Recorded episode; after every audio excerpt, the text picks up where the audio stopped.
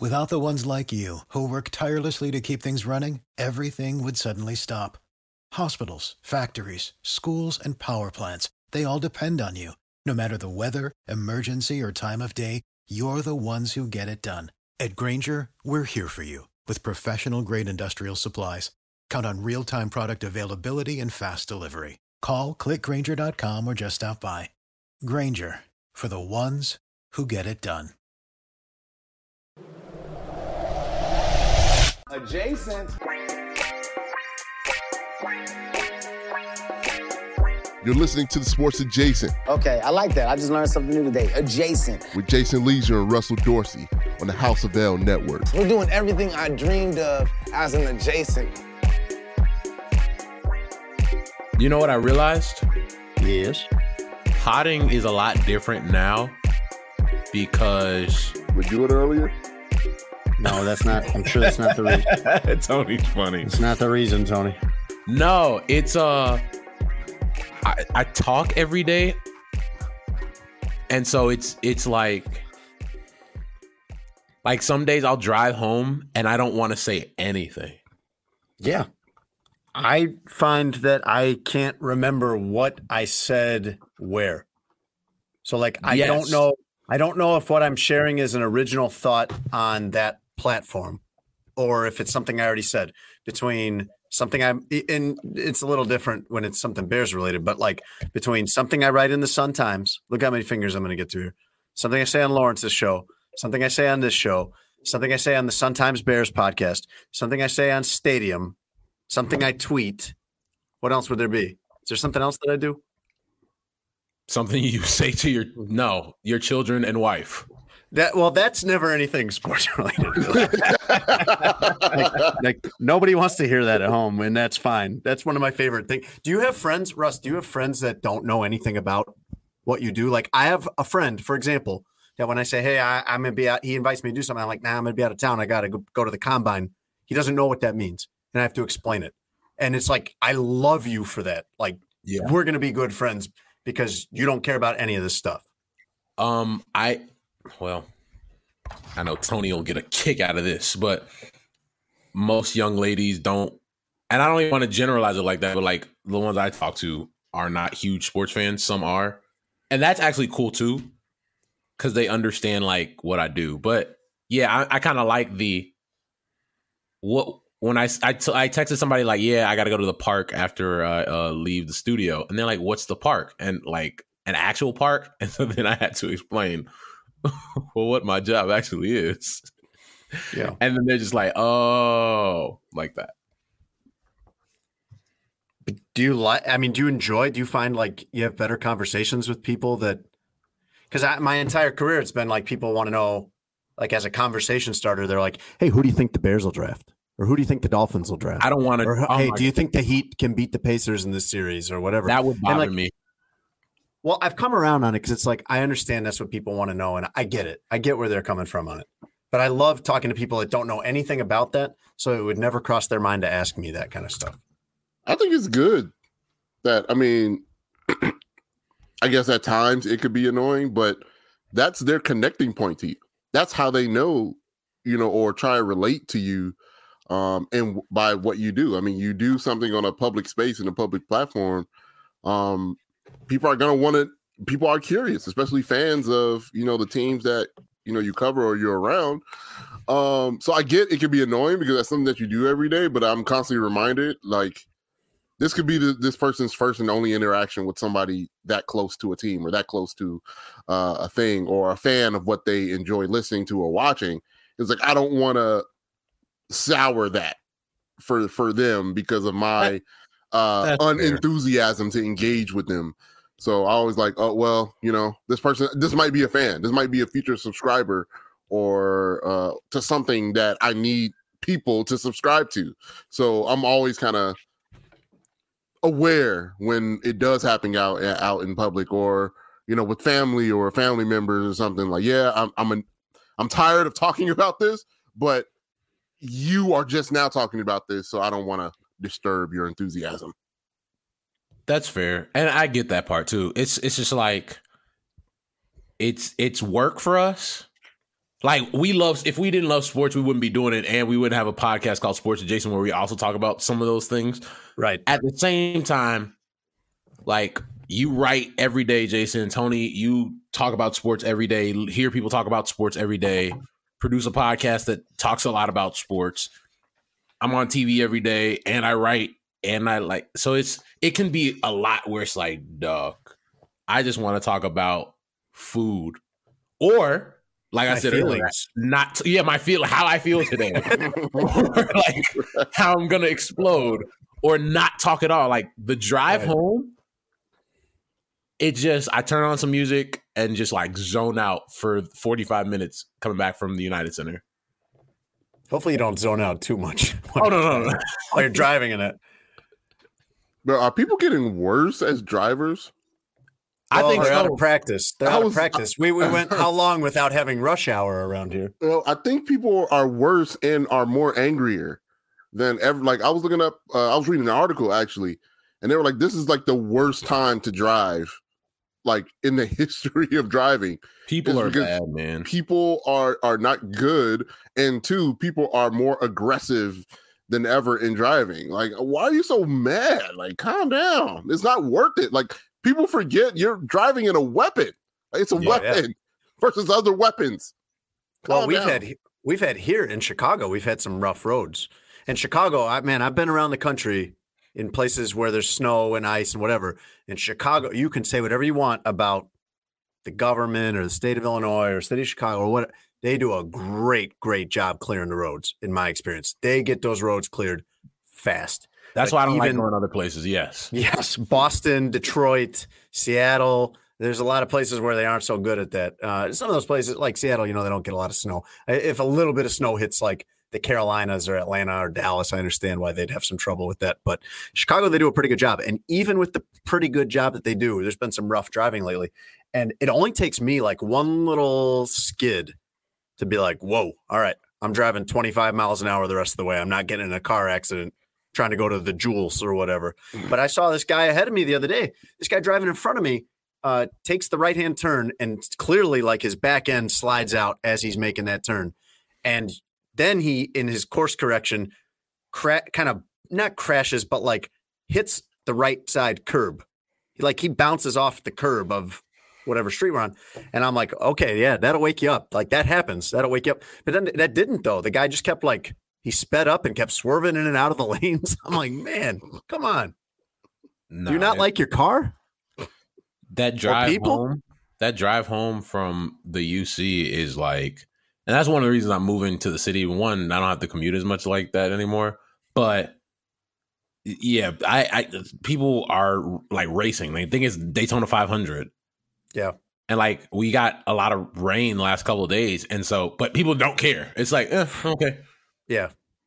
Rain that freezes. yes it's like oh no we just turned the difficulty level up on the game like that's how Right, they, they right. kind of think of it Well, we went like two years without having rush hour, and it seems like it's back to me. Oh, I mean, you're probably Oh, driving home at like yeah. five thirty or six, aren't you, Russ? yeah no it's it's peak I mean, that can't Like- be good. No, it's like it takes me like forty five minutes, fifty minutes to get home, uh, which isn't awful con- compared to what other people have. But like for me, like the traffic during the pandemic, it was light for six, eight months or so. But after a while, people were back out there, and then like, like going driving to the ballpark every day, you could definitely see mm, people are. But definitely now that people are uh, working back in the office again, you can you can definitely tell the difference. Let's start the show. Welcome to Sports Adjacent. I'm Jason Lieser with my co-host Russ the Dorsey. return. The return, return yes. I, I took a week to find myself. Now I was just busy with work. Uh, and Tony Gill producing for us. I enjoyed listening to the show you guys did last week. It was a great show. Thank you. It was uh, Yeah, it was really good. It was fun with. I went Jason and checked out leave. the uh, the Tindler Swindler. I after you guys talked about it, I went and watched that uh, the other night with my wife. Um, my favorite part of listening to you guys do the show without me was hearing Tony Gill, who, for those of you who don't know, is since I moved back to Chicago three years ago, the uh, the best new friend that I've made, and I loved hearing him on uh, my podcast yelling Black History Month. Let's get Jason out of here. while, while Russ, in like the quietest voice he's ever used, is like, Jason is an advocate to black people. like, like as though he's reading the, the the side effects at the end of a commercial. you know? we, we just have to mention this. Jason is an advocate of black people. Oh no, we just have to have the blacks do an episode during Black History Month. So okay, all right.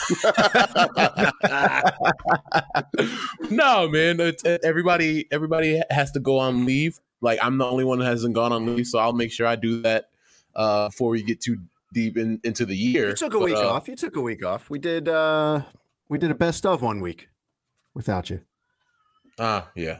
You were still on there. I mean, we still heard your voice on there. You still get you still get a, a I get residual credit. for that. Right. Yeah, it's like syndication. Yeah, yeah. And Tony and I got uh, a lot of material out of you out uh, slinging meat, uh, giving turkeys out to uh, the community. Look how y'all be doing me, man. It- That, Tony, that, if that, I- that, that activity has to go on down, right? With your new gig. Okay, Tony. Tony. I, mean, handing out what you're talking turkeys. I'm sure. Is Yeah. yeah, No, there's no handing Yeah. out turkeys in February. Yeah. I Who does that in February? I mean, I'm pretty sure somebody would like some free meat.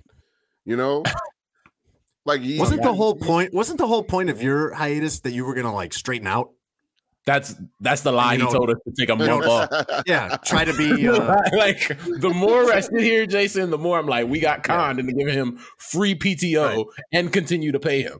I need like a couple months off, guys, so I can uh, be someone on this podcast that my future wife will be proud of. And then, and then this is what you do, like your third week back. Okay, Tone. Well, talk about I- talk about turkeys. Okay, Russ, I got a, I, I got an idea. I got a little hint about what he was doing during his time off while we were paying him. I'm all ears. Yeah, Tony, did you start a new podcast during that break? Because it says now Uh, on your Twitter profile today, Mhm. I produce content for NBC Sports Chicago. That's right. and sports adjacent. Sports adjacent listed last, of course. Um, Hey, I feel away. what's going You on? better explain yourself. Did you did you start Buddy. like a, a a film podcast while you were on leave from us? I actually produce a film podcast, edit Mhm. and produce uh, a film podcast called. You take one actor and discuss ten movies that they were in. With So, Okay, and when did that go down? I want to know the details here. Oh, they started paying me uh last year, and then they just send me the year, files okay. and uh, I edit and send it back. So you don't appear on that podcast. No, no. Okay. How many places do you work now, man? Because I, if I'm losing track of where I'm saying Mhm. things, you must be losing track between um, things you say on NBC. There's a million podcasts there. Mhm. Our show, the score. I'm guessing you're not totally telling the truth about this podcast, and you do appear on there somehow. And just things you mutter at squirrels while you're walking your dogs. Um, no, I did. That, that's why I like. I just once I say something, I forget, so it makes it easier to move on to the next thing. Okay. Um, just for, just forget it. Just, just just throw it. Just throw it away and forget it. And Is it like know, a mosquito? Like he's got six seconds of memory or something like that? yeah, yeah. That's all you need. You're good. Just live in the moment, Jason, and then move on. And then that way you embrace the next moment. I, I'm. It's fine. It's fine. I don't. I don't. I don't. Well, it's not fine. I would like to know how many other jobs he was holding while he was shaking us down for money for not working for two months. Uh, Just out hold of curiosity. I ran out. I ran out my car. Hey, I'm not gonna say what it's called because they don't pay for advertising on this platform. But He, he already advertised his other podcast on here. yeah, we're bleep. Hey, bleep that out. F them. Um, Whoa, yeah, that's we don't even we don't even know them. Maybe we should No, find, maybe we doesn't should like, matter. you know get to know matter. them before we Sorry. decide whether or not. To. That's what happens when Tony gets other jobs. Um, but yeah, uh Agil Enterprises LLC is a uh is a production factory. You know, push out content the best way we can. Mm-hmm. Not the best way we can, just the most we can. right. It's not necessarily efficient, but we're gonna put some content out. That's why you've had trouble here at this company because the goal is to put out the best content, not just the most. Jeez.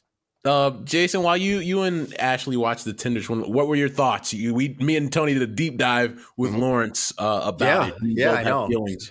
Yeah. Do you guys want to revisit that? N- Yeah, I, Yeah. Look, I just want to look. It's, it's people are still watching. People are still talking about it. I just want to hear what your thoughts were. Still I, I trending assume in America.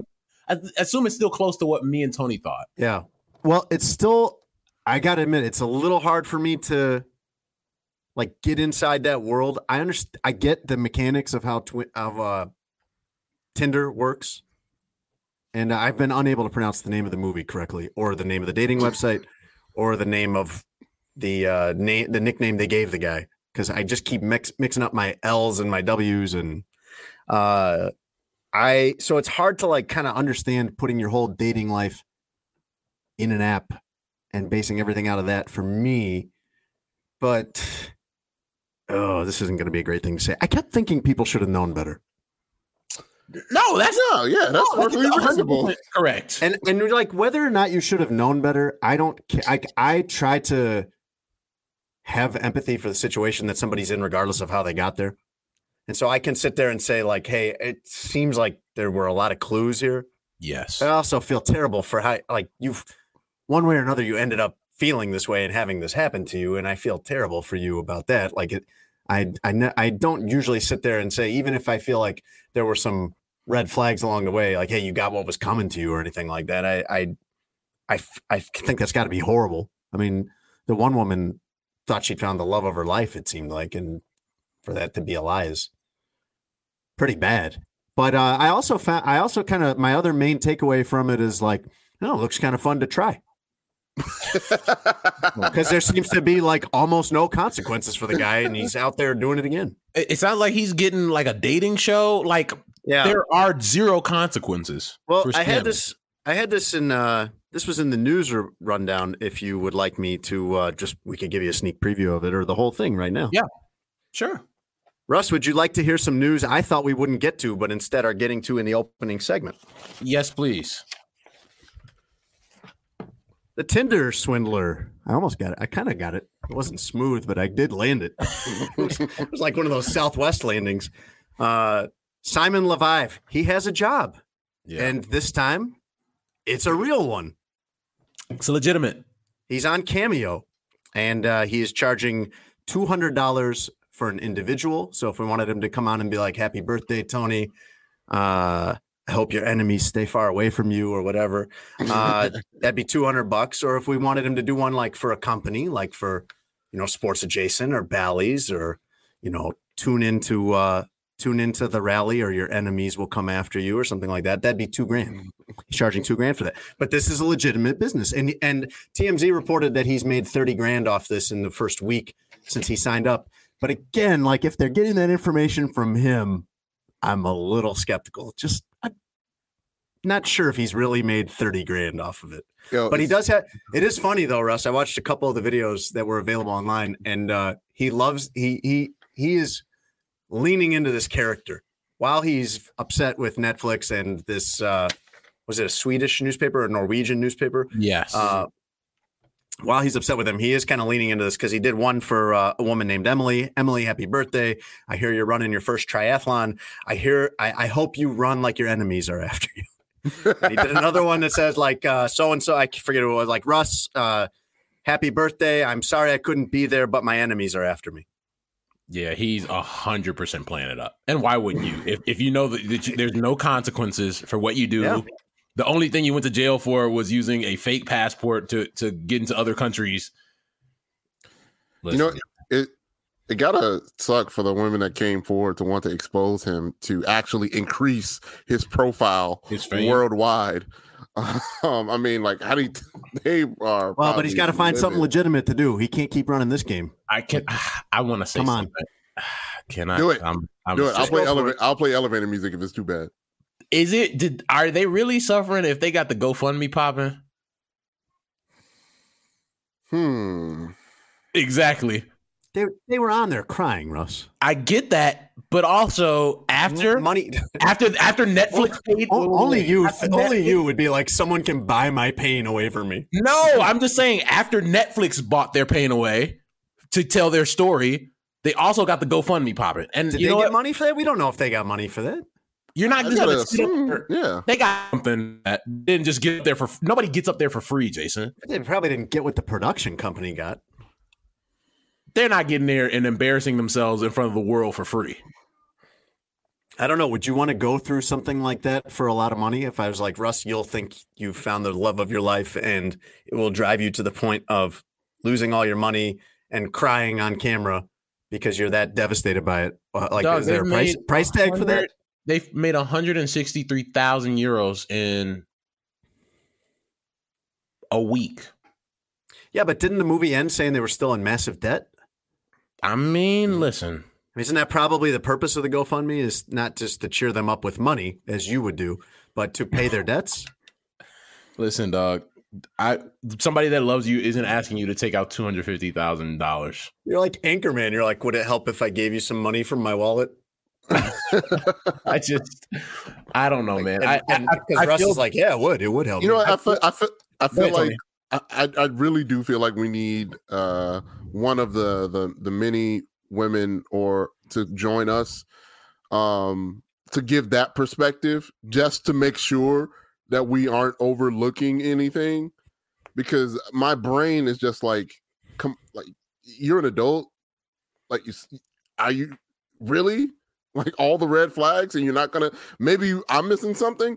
I would like another perspective on on this if if we could continue if we want to talk about it next week uh because yeah i'm i'm just still dumbfounded about how all that turned out So I was literally texting a young lady this morning about this. Um, and she said, I'm glad you've seen it. I've watched it three times. And I said, Well, let me ask you this then. Do you think it was their fault with the eyeballs emoji? She said, Oh man, I've done some crazy shit for love. Crazy. They clearly have no boundaries, but they were manipulated. And then I said, I think that he was a master manipulator, but a quick Google search could have taken care of all the questions in 30 seconds. I think they were desperate for love and also gullible. 75% on them, 25% on him. He was a terrible human being, but they allowed themselves to be used by him. When somebody loves you, they don't take ask you to take out $250,000 in loans and credit card debt. In my It humble did. opinion. it did strike me as like a real life human version of the Nigerian prince email scam. Yes. You know what I mean? Like you get the email that says like, "Oh, you know, we're rich. My father's the king, uh, but you know he's deposed right now, and we don't, we can't get at. We just need a little bit of money so we can get back to all of the rest of our money." I mean, that was kind of the thing that Simon Levi was doing. Yeah. And then He was good. He was good. I mean, he could he could have tricked me on some of those things. I mean he, some of it them. wasn't just some of them. He was he had a good system down for how Yeah. he was pulling this off for us. yeah, he, And he was a, a Oh, lifelong man, you don't have to what it- tell me. I understand he was getting Yeah. it off. li- lifelong uh, lifelong defrauder from what it sounds like. So I mean, he had a lot of practice.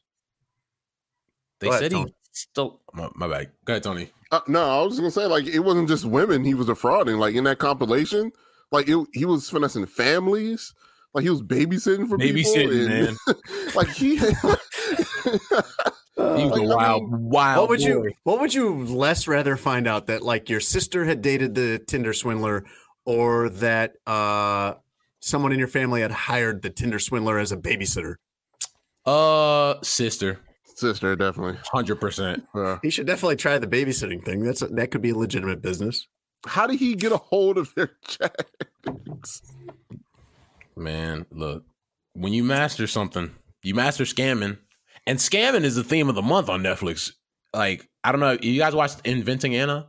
I don't. This is not a Netflix podcast. See, I, they've I they've been started to watch lately. Well, I have some other Netflix stuff I wanted to talk about anyway, so we can just do that right now. Okay. Um, because Tony's been tweeting about Love Is Blind. I wanted to get so- to that too. All right, so I, guess this is I our checked it out just so we could talk about it. Um, but uh, I started to watch Inventing Anna first because it just struck me. The description struck me as uh, Tony. Please look up the the act the actress that plays the lead role in it. I forget her name from Ozark, but the description of it struck me as like, oh, this is the opposite of the Tinder swindler. Like it, this is what the description looked Mhm. like, Russ Yeah, yeah, yeah. where it sounded like he she plays all these rich people in New York and takes their money one way or another is what it sounded like. But then I, I pressed play on it and it was the woman from Ozark whose name is julia garner Thank you. Excellent, excellent actress. She was great on uh, The Americans too. Um, but it just immediately it was like overproduced and um, it was a movie. It wasn't really like uh, or a series or whatever it is. It was dramatized. mini series, yeah. Yeah, it wasn't like a documentary. So I kind of was like, nah, I'd rather watch The Tinder Swindler instead. Oh, that's Did you watch funny. this? It's yeah, I, I binged the whole thing uh oh, okay. on two nights, grabbed a bottle of wine, some food, and, and went crazy. See, here's Um, the thing, though. I, I can't always do that because I can't just turn on whatever I want in the middle of my house on my big flat screen TV because I got kids walking around. So, like, my window to watch stuff like this is from like 10 p.m. to midnight any given day, assuming I don't have anything else I have to do during that time. That sucks, and that sounds like a personal problem. But, um, Friday and Saturday, I watched five episodes on Friday and three on Saturday. And when I watched, I instantly was like, "This girl's the Tinder swindler." And but like she get she gets a pass from people because she was some rich girl with a, a terrible accent in New York scamming rich people. Spoiler alert. Uh, you could still watch it. There's a ton of stuff that I didn't just say, but she was a scammer. That's all it was. She was just like Simon. What can you tell us more about it? I didn't end up Well, watching. no, it. I don't want to. I don't want to ruin the whole series, but it, I mean, we're really- already here. I mean, it's really just like a girl scamming people and lying. She was she was scamming some of the.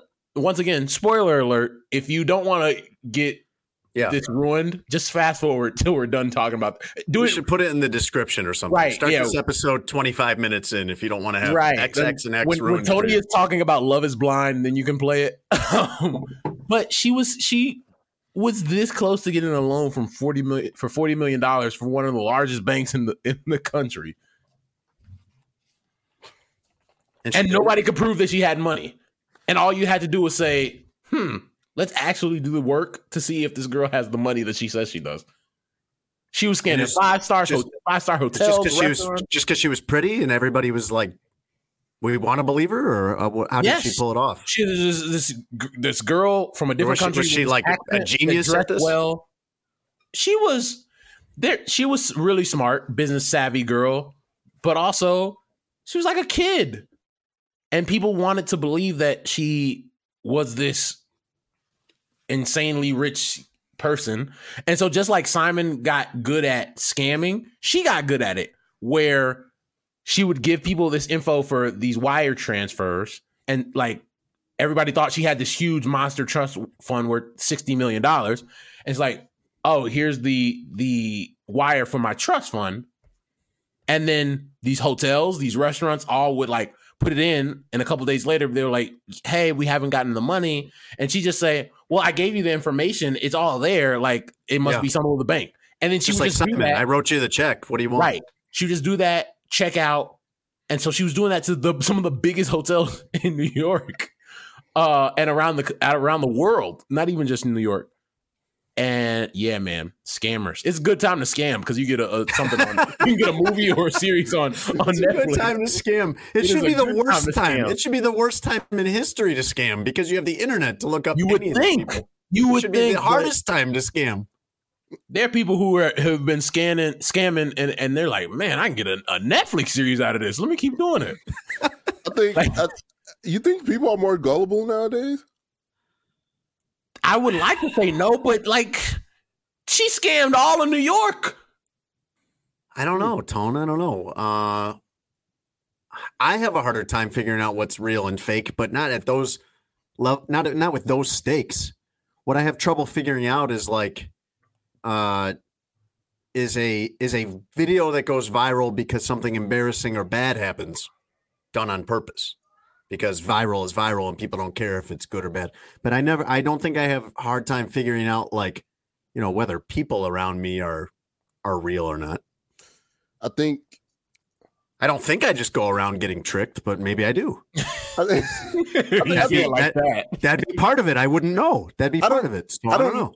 I don't know if people are more gullible or people want to feel like they're good people, so they ignore red flags to try and be a good person because there's something on the inside that they don't think that they're a good person, or they like you get what I'm saying. like the need for me to be viewed as a good person, I will go to these lengths to seem like a good person, despite the many red flags. I think maybe more so there's some desperation for fame and money and companionship and people are willing to suspend disbelief to get something that they want. Hmm. I think people are more gullible, and while you guys are saying it, I, I figured out why. We're we're in this the the information age, this the the social media era, and how often we do we see people get not double check, not search to, to confirm, fact check. Oh, like sure fake, uh, like fake Woj account or It something. like that? happens Yeah. all the time, and so now I, I just think we're Yeah. You're right. people weren't doing the research to find out if a trade is true. No, they're not going to do this, the, the research to find out if this dude is actually the son of some diamond dealer, billionaire. Um, it seems simple because we have everything at our fingertips, and all you have to do is Google the name of the the billionaire diamond owner and what the name of his kids are. You can find it. Like that stuff is going to come up. You can find out what people make, what any athlete makes, which is crazy, but you can't take the 30 seconds to find out if the person that you're gonna go to dinner with that you've never met and gonna get on a private jet with the first time you met them is legitimate or not. I think they will. I think like the women in the Tinder swindler. I have to pause every time so I can pronounce it correctly. fine. Uh, when they they did Google him, at least the first woman Googled him, and I, I think the second woman did. The one who was just his friend, she said. Um, and they just didn't go very far on it. And you would, of course, you would. You're a reporter, Correct. and so would I. Like you have this innate skepticism about everything. They, what the uh, the saying is, if your mom tells you she loves you, check it with a second source. Um, so we would definitely be digging much further into that. But if these people Google Diamond LLD or whatever it was, or Google the guy's name and it comes up as the same as this Israeli billionaire who he's not related to whatsoever, you know, I, I can see that them thinking, okay, well, I've vetted this.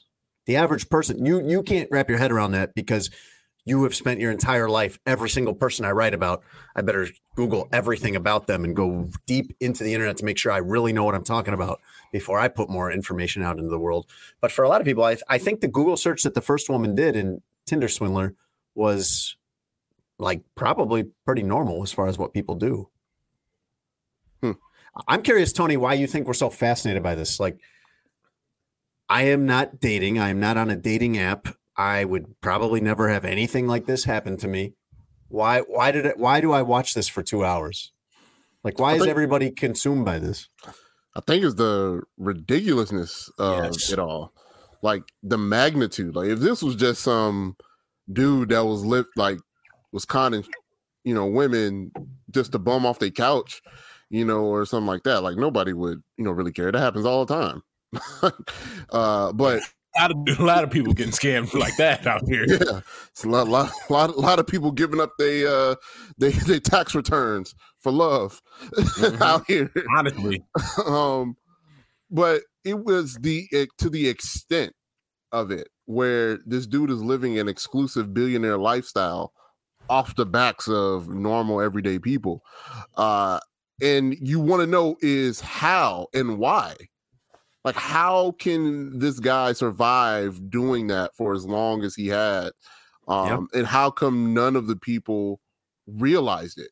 And i think that's the interesting part.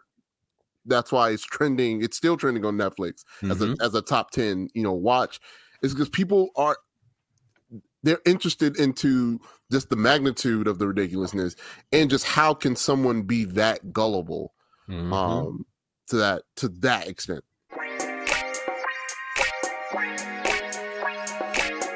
we might as well do love is blind right here Yeah, go we're gonna ahead, do go Love ahead. is get- I'm about to say, go ahead and. Uh, so we received a text, a very excited text, and we receive text messages from Tony a lot. The, the problem is he doesn't always give context. He'll just be like, "Wow, I can't believe this," and then just drop a link in there. and so I can't. I gotta. I gotta, work, I gotta figure out which thing you're talking about. Because Right? No, I'm just letting people know this is the this is the text Yeah. text messages that we get from Tony. Like, there's no ex- expl- explaining, no explanation. He just texts like, "Wow, I can't believe this is happening," and then drops some Mhm. random link Mhm. that I don't know is vetted or from a reliable source. no.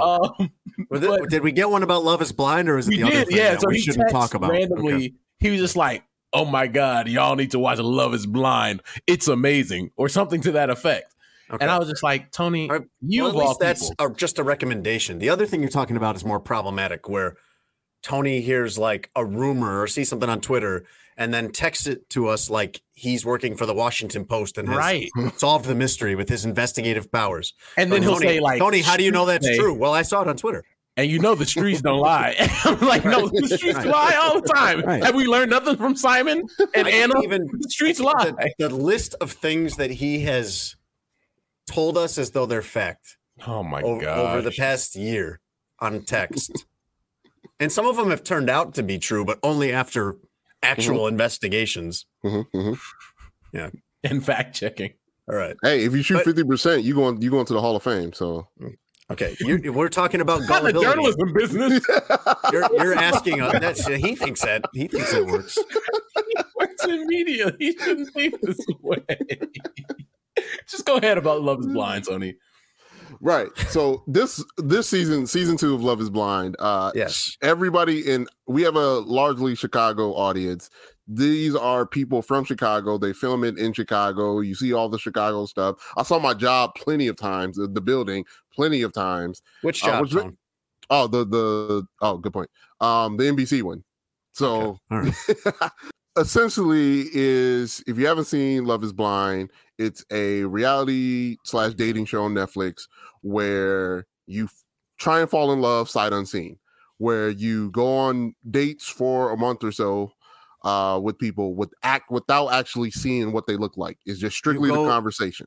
You go into a room and there's like a Mhm. uh, a thin, uh, uh, opaque wall between you and the other person, so you can hear Mm-hmm. them. You can have conversations with them as long and as often as you want, but you can't see them at all Correct. Correct. before you propose. Before have you, to propose. You Yeah. Mm-hmm. have to propose. It's like uh, it's like when you go on uh, Orbitz and they've got the mystery deal, but they're not going to tell you what it is until after you book it. Yeah. Yeah. A little bit. You have to propose in order to complete and win the show, I guess. Nah, Um, goodness. It's Do you, uh, have you seen the show, Russ, or no? yeah, have you seen it? no, I do you mean, know he the- I know. We- I knew loosely what it was about, Okay. but I didn't know. Like, just continue, Tony. All right. So this season uh, is a Chicago centric show, uh, Yes. and the characters on a, a couple of them are really interesting in terms Let's get of. to your let's get to your hot take right away. Let's Yeah. just go to the let's go to the reading segment here. oh, okay, cool. And now, Tony Gill reads.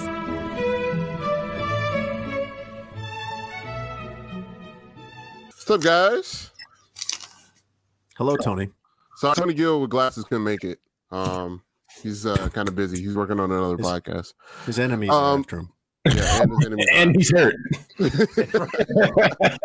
Tony, Tony with glasses Tony's hurt hurt. blood. so regular Tony Gill is here. What's up, guys? Um, this is from Twitter user at the Tony Gill. I have to say, I am a fan of Love is Blind too. Hashtag Love is Blind too. And I have two main thoughts. One, Mallory has gaslighted Sal so much. And number two, Shake needs to see a therapist for his underlining self hate of brown women. Okay.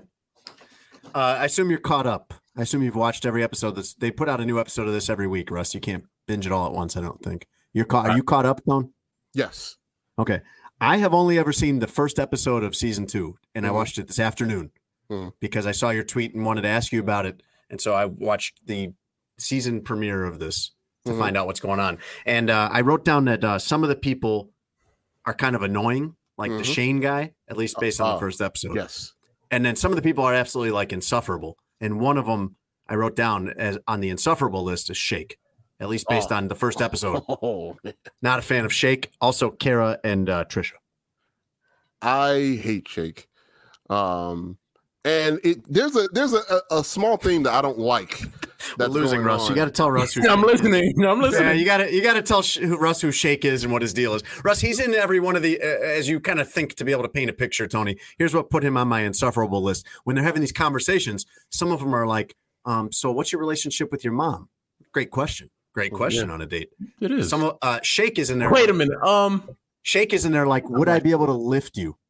Oh, okay. That's Like, I mean, like, what- could wait a I minute, lift you off on. the ground?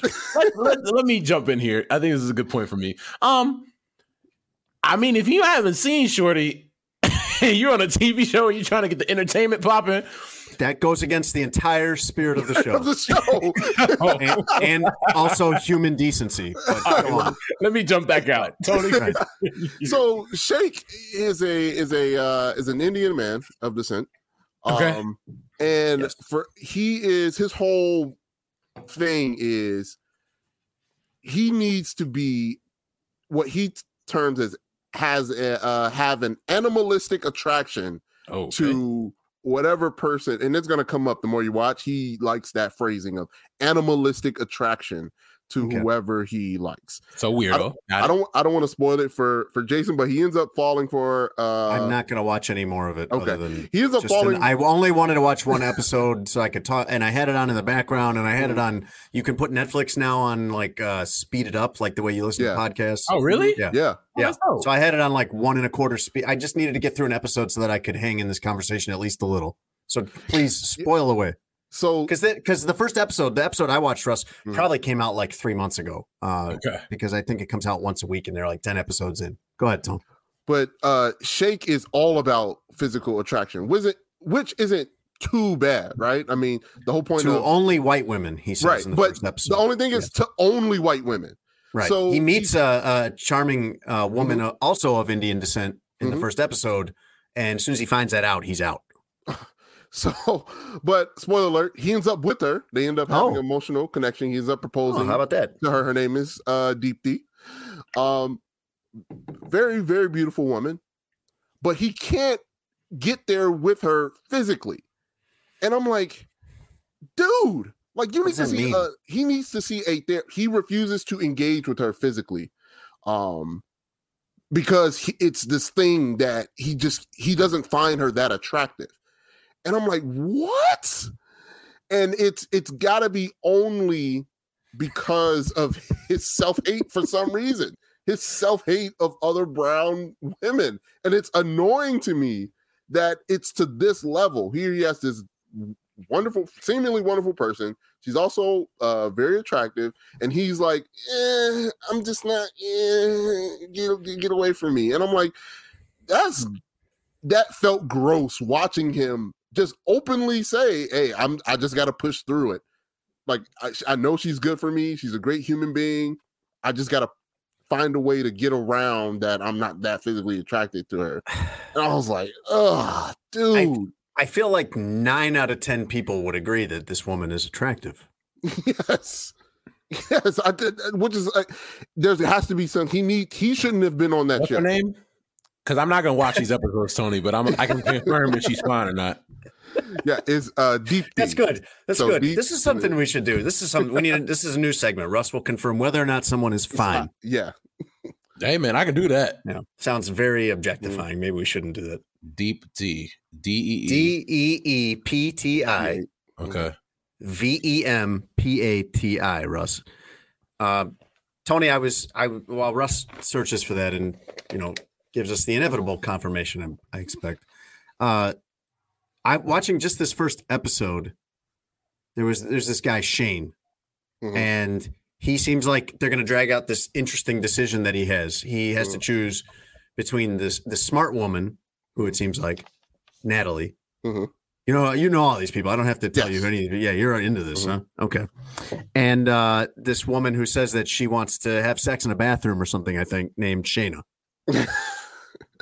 yeah. Um, that ends that ends up turning out very funny as well because Well, he screws Uh, that up in the first episode. yeah, what he happens? What happens after that? Because he He- because he, starts talking to who he thinks is Shayna, but it turns out it's Natalie. Natalie. she's- Yeah. Yeah. so Shane confuses the two women and Mm. thinks he's talking to Shayna, but actually is talking to Natalie and having this deep connection with Natalie.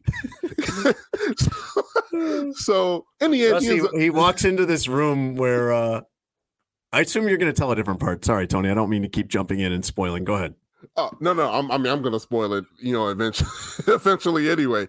But then it comes down to proposing time. He's thinking he's proposing to Shada, where he's actually proposing to Natalie because he can't get talking to him after that? Oh, my gosh.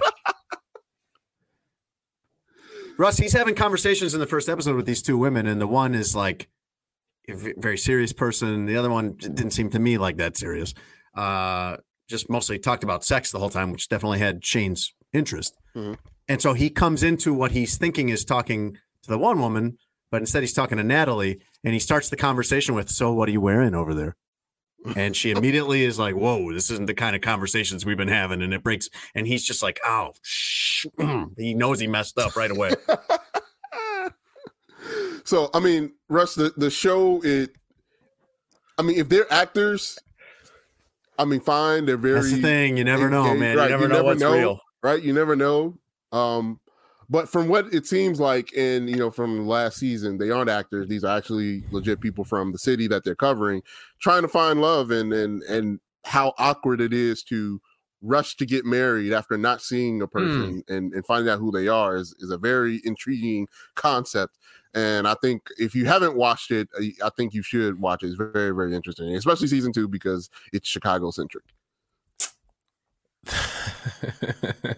I didn't hate it, Russ. I, I watched the one episode. I didn't hate it. I don't know if I'm gonna go watch it again, but it, Dog, it, it was like, intriguing. I don't. I'm not a bachelor guy. Never have been. I'm not a bachelorette guy. I've never like- seen those shows. I can't. I can't get into stuff like that. And then the fact that they don't even see each other. hmm Because it's like the whole point, right? Is the hope like when you date somebody, it's like, oh, they're a good person. Like you're supposed to talk about how they look physically last, Mm-hmm. essentially.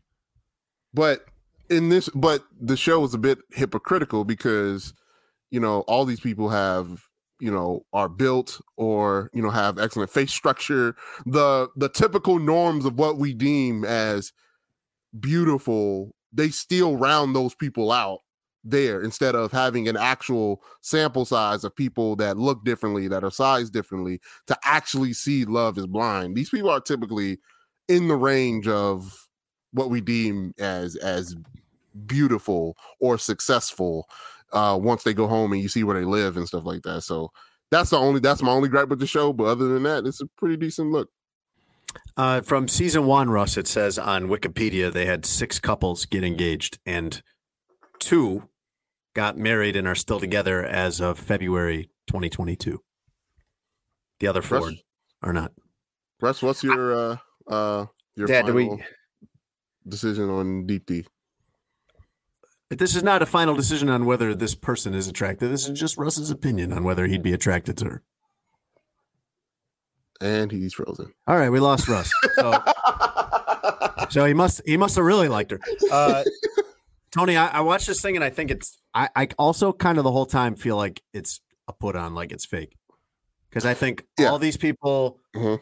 I, like I can believe there's some realness to it, but I'm imagining on a reality show there's a lot of coaching up.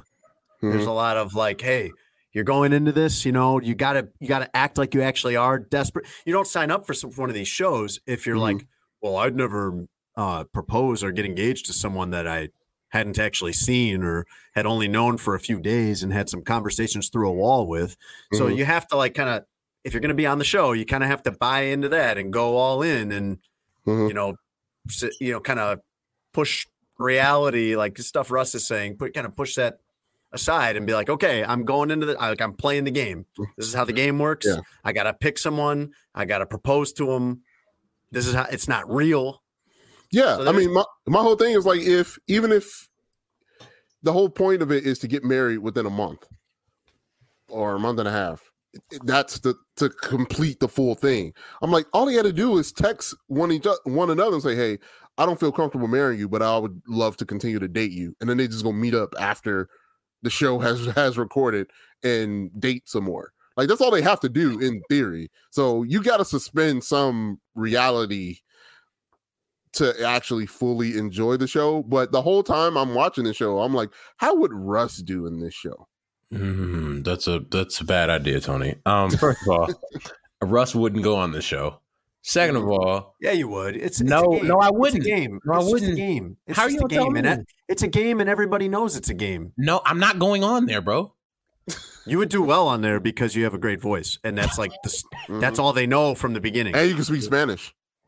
True. Yeah, Thank that's you. true. I appreciate. See, Yeah. this is when my guy's supposed to like boost Yeah. me up instead of what I would usually do. Like I don't know how to feel right now. And you're great at lying to women. Wow, Oh. wow, that is not true. That's a Or compliment. Compliment. listeners out there, that- I don't know where that came from. what the It's a good skill for the show. Jeez. Yo, go back on leave. Oh my god. I don't lie. Where did that come from?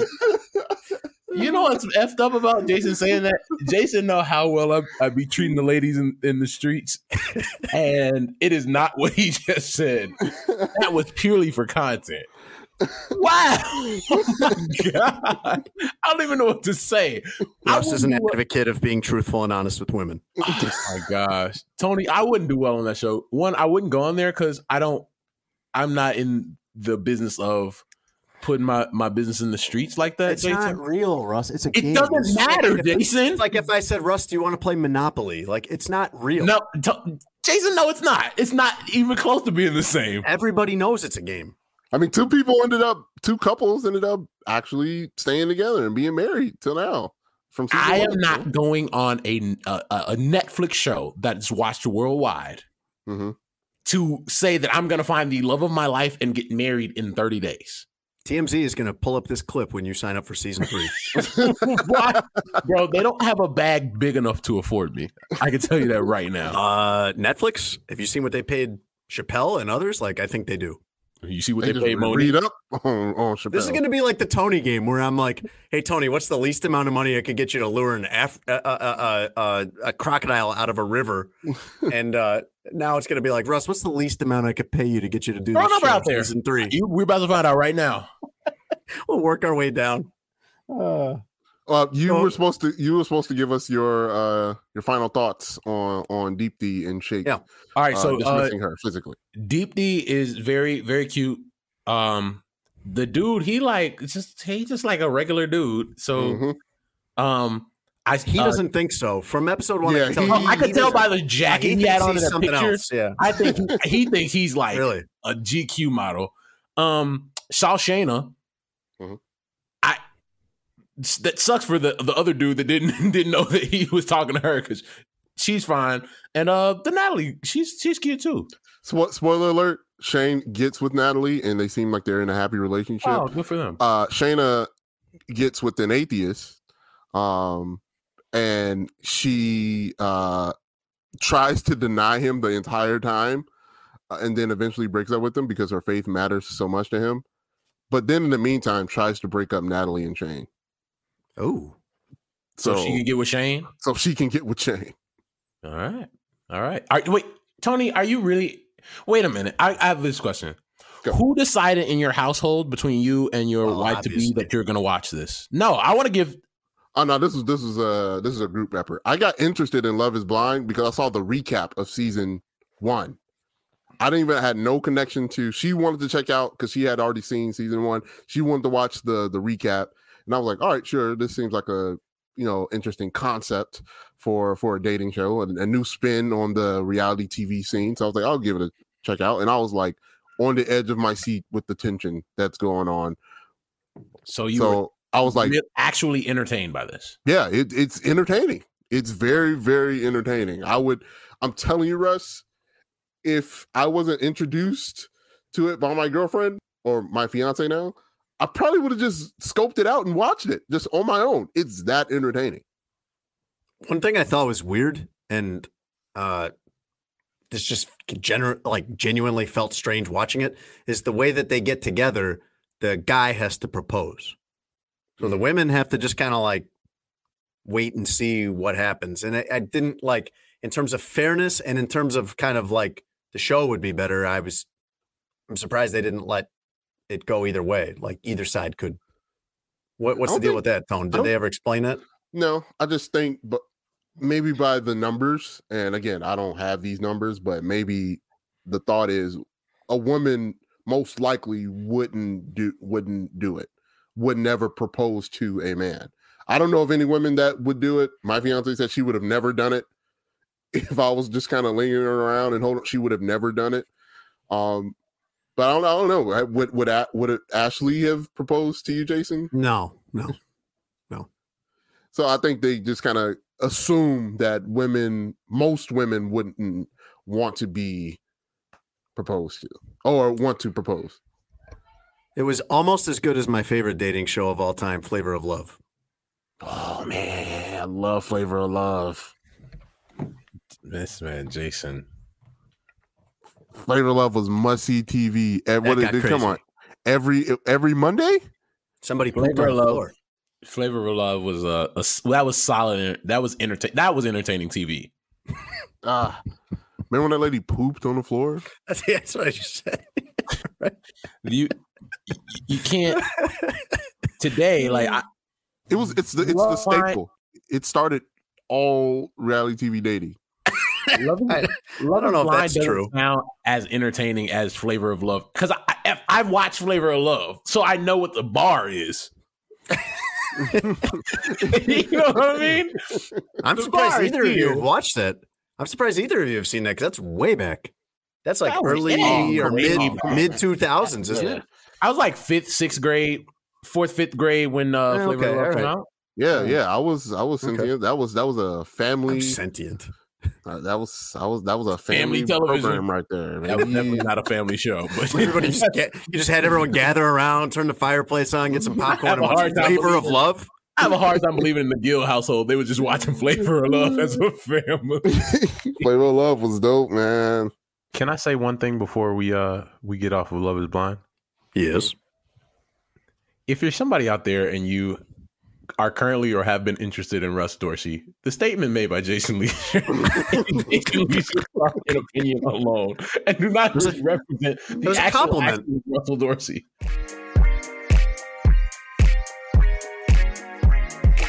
So the conversation about uh, Love is Blind and Correct. uh, Tindler Swindler and Yes. becoming Anna, that got you thinking about soulmates, huh? All right. you didn't let me get theory, but yes. And and so Tony has just fallen in love with his lovely fiance, Of course. he's madly in love with.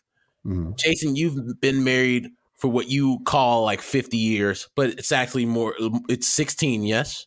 16, yes, correct. 16 years with your lovely wife Ashley. 16 Uh, years of getting hot and heavy. All right, that's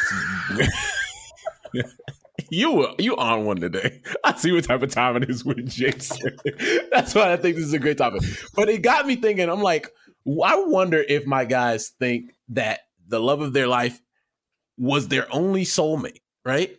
Because some people have the belief that you there's one person in the world made for you, or the other side of that coin is there are multiple people in the world with similar attributes and characteristics that would blend with yours.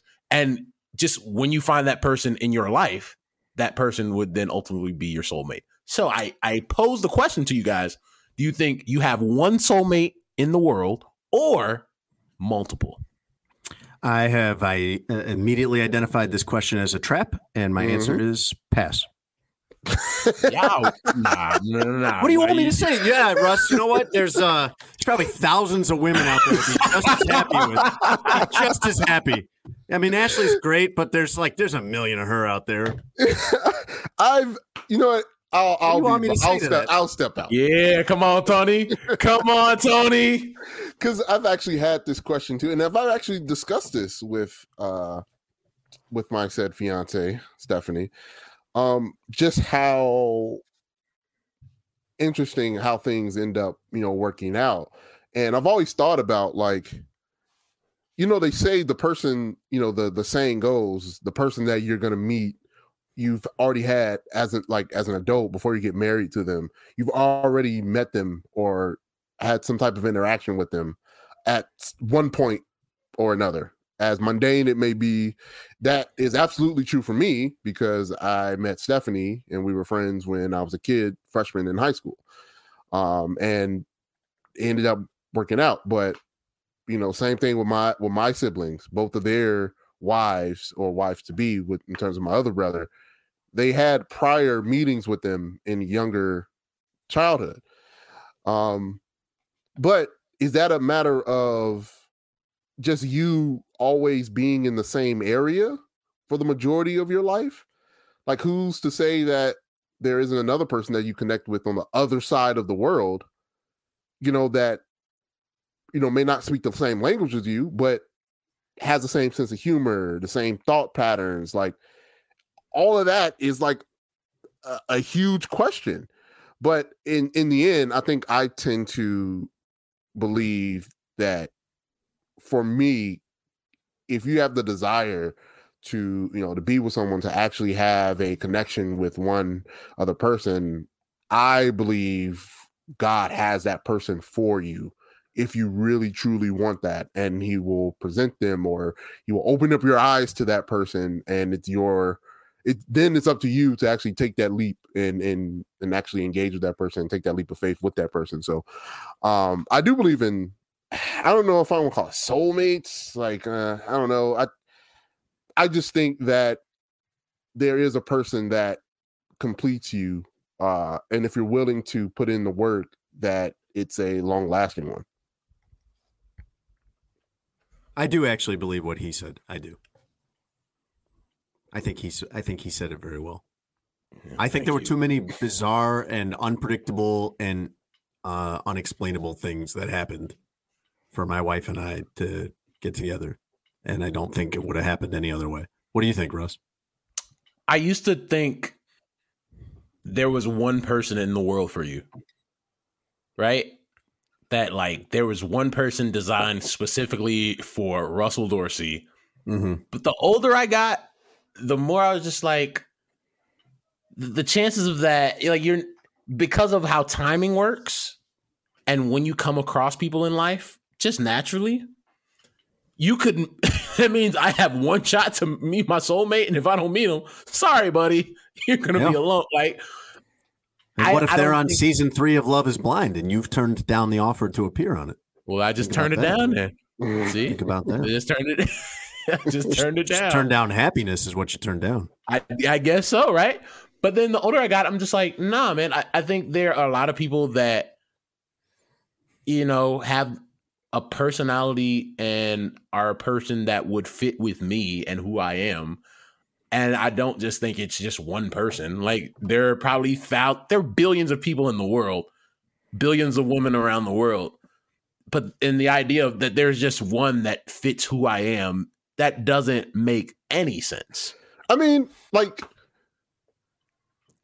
like if you believe that every person in the world is different, Mhm. then it does make sense because it's like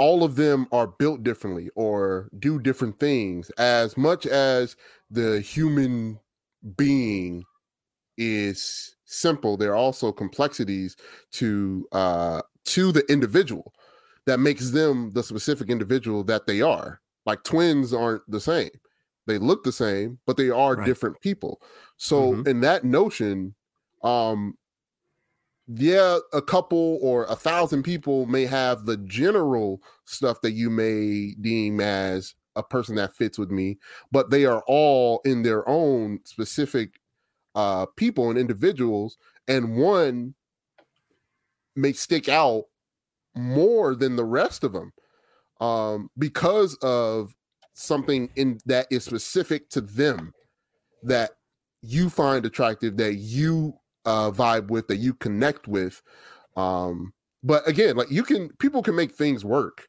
it's just how enjoyable do you want that connection to be if you are actually trying to find the person that is supposed to be for you i guess Interesting. I would I just- argue that I would ahead. argue that that I have more information than either of you guys, and I don't say that condescendingly. I say that as someone that's Oh, older yeah, and been facts. married longer. I would say that I I thought that was true, and now I have like 16 years of confirmation that would tell me that that's more true than I ever would have realized because the relationship doesn't get necessarily easier after Mhm. 16 years. It gets more complicated. Not not better or worse, although it may be better if you work through those things, maybe stronger. But it certainly you get into different layers and levels and complicated uh, dynamics to your relationship. And I would say that even through all that, it, it couldn't be clearer to me that the pieces fit perfectly. I'm I'm gonna say this. Like I, I'm glad that you and Ashley are together, and I'm glad like you have a beautiful family. Clearly, it's worked out. Thanks, Russ. My my, my point is, let's say I don't how do I say this and not sound terrible. Let's say you married somebody else 16 years ago Mm-hmm. because of who you are. That doesn't mean that you and woman X would just have this terrible marriage. You know what I'm saying? I think it wouldn't have worked out. I believe that. Yeah.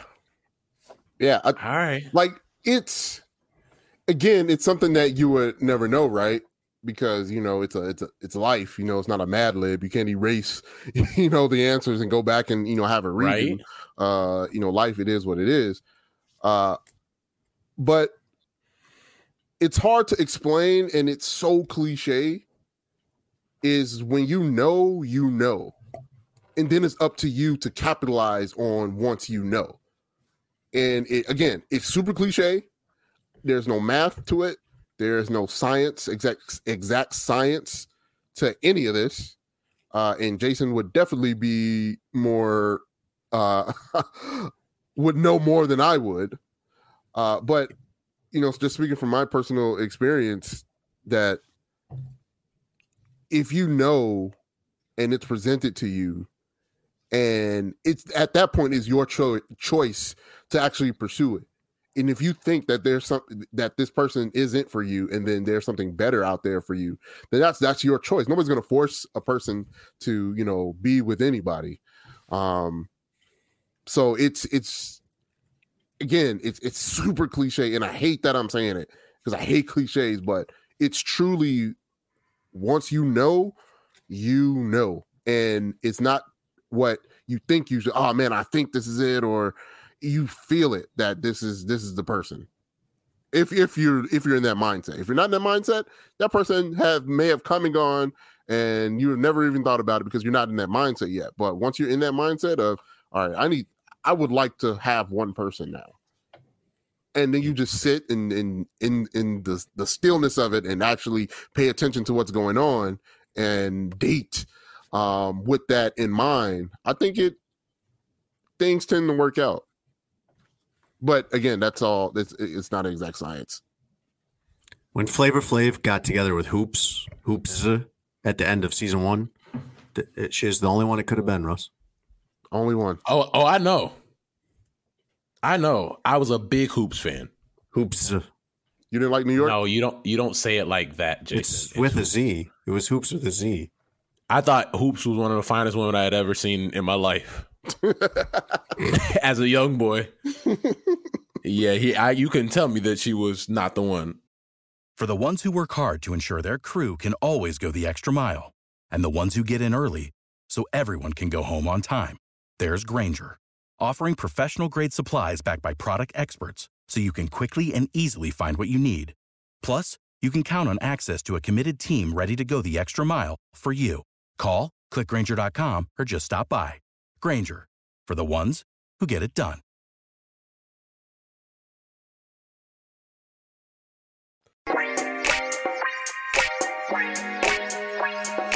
Russ, the sports story of the week is Michigan coach Juwan Howard, longtime NBA player, uh, slapping at, swinging at. I don't know what you want to call it. I would call it Mushing. throwing a punch Muff mush. Yeah, mush at a uh, yes. At Wisconsin. Well, those are all. I don't. I don't know those words. Mush or muff, huh? That's like a word for slap. It's is, it, is this not a when slap? you, when you get when you kinda- get your face pushed in, it's a, Okay, a muff or or a mush. Okay. Uh, he did what he muffed or mushed at uh, Joe Krabbenhoft, an assistant coach for Wisconsin, after. Uh, uh, would you call it altercation? Sounds like such a strong word for what happened at first between Juwan Howard and Greg Gard, the Wisconsin head coach. But basically, Juwan Howard was upset about Wisconsin calling timeouts up 15 with 15 seconds left. And he, uh, I don't know if you've seen the video. There's some cleaned up video where you can hear the ex- original exchange between the two head coaches. And Juwan Howard says, I'm going to remember. And then yeah. Greg Gard goes, Whoa, and grabs him by the arm. And then things really break bad because it would have just ended at Howard's comment. But once Greg Gard grabbed him by the arm, and I don't, I don't necessarily think he was doing it in a malicious way, more in like, hey, let's talk about this or whatever. I don't know. I don't know these two guys or what their dynamic is. That's when it broke bad. And Juwan Howard said, don't touch me. And things just really kind of mushroomed from there to the point where he uh, ends up hitting Joe Krabbenhoft. The both teams turn in, turn it into a, a full on brawl involving players. Juwan Howard, in the end, suspended five games. That's the end of the regular season and fined forty thousand dollars. There's a lot going on here, man. Yeah, one, I thought the the suspension was, you know, fair. You can't hit people, mush people, muff people. Um, as a the head coach of a team, I will also say stop touching people. Everybody like hey, people these, you don't know, people you don't you don't know, especially in the heat of the moment. Don't put your hands on people. Juwan Howard, if you and I are upset at each other, and I kind of put my hand on your arm, like you, you, we know each other, like you know that's coming from like a a, a good place or a friendly right. place. Like I don't, they don't seem to have that relationship. No. So like, there's so many different times where people touch people and and then things escalate to a level yeah. like this. Yeah. Um, I, I, I think the a lot of the things that came after, like, oh my god, he should be fired. Um, that that was a like come on dog. Like nobody was bleeding. Didn't you didn't you think that was possible? I'm no. not saying that would be the right thing but you didn't didn't you think like that that might happen? I know what coaches used to do to bring in recruits and did not get fired. So i, I didn't think that was fire a fireable offense. I didn't think it was either but you never know where things will go once they start meeting with the board of regents or whatever it is you know I, I agree with you. I think that I think the I think the discipline is fair in this case, mm-hmm. and I think the discipline that the Big Ten opted for of five games is fair. I did wonder from the beginning, like you can't hit people, you cannot mm-hmm. muff people, mush Correct. people, whatever the mm-hmm. other words. You, can, you, just can't. You can't do that. Um, especially when you're a coach, especially in your position of leadership, you cannot do that. So that's wrong. Let me just say that on the front end, perfectly clear. But I did immediately wonder what preceded that. What put Juwan Howard, who I, I covered when he was assistant coach with the Heat. Juwan Howard is uh, uh, an adult. He's almost mm-hmm. 50 years old. Mm-hmm. He's mm-hmm. calm, rational. He's been in coaching for 10 years now. Mm-hmm. Like Juwan Howard is pretty composed. Something happened that led to that. And it's not just the timeout. And now when we see the cleaned up video where you can hear the audio clearly, that then it, I'm not saying this justifies what he did at all, but you can see the path that got us to that point. We had uh, Frank Martin, head coach at South Carolina, on the show a couple days ago, and, and on not this podcast, but like on my daily show, and he Pride said that yeah, he said like he's he didn't want to judge Juwan in the worst moment, uh, his worst moment and that one, Juwan is one of the nicest human beings that he's ever met, does not change the fact that you can't compose yourself in that way. But at the same time, to judge him on that one moment where a lot of things are transpiring, that's not fair to to the person. But look, uh, yes, you have to hold Juwan accountable, which is why he's suspended for the rest of the season and has the the forty thousand dollar fine, but regular season, rest of the regular season. Yes, yes, because he's going to be able to return for the yeah. the Big Ten cha- uh, Big Ten tournament. I think that but, that it gets put as uh, the headline is suspended for the rest of the season, and it's really just correct. like it just five is, games, it, yeah. it's just coincidental that the five game suspension would get him would carry out through the end of the regular season. He'll still coach correct. the Big Ten tournament. I got a lot of thoughts on this. Please do. Uh, Let's go. Because it's such a uh, and I think this is a, a great example of why nuances should needs to be uh, involved when you're having these conversations because there's so many layers, right? Talking about a black coach mm-hmm. at a prestigious, well, I could say words, prestigious school, um, not acting responsibly um, and not setting a good example Yeah. for uh, his players. Um, so I think one, don't put your hands on people.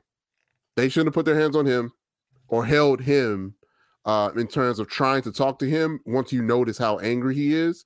Uh, and he should not have reached over to grab or mush that assistant's face. Um, that that's the obvious conversation, right? He shouldn't have done that. That that's the easy one, right? All right, what's below that? What led to it? Ego, right?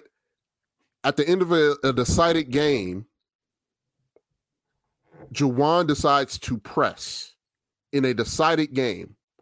So the Wisconsin coach decides to call a timeout. Because why? Because you're pressing my players. My He's got players backups not in there too. They're not really the most the- equipped to handle Right. this. right. He has the walk-ons in the game. I'm going to call a timeout to prepare them for this situation that you decide to put a, put us in. Juwan gets mad at him calling a timeout in a decided game. Well, why are you pressing, trying to force turnovers in a decided game? So the whole thing is is ego, right?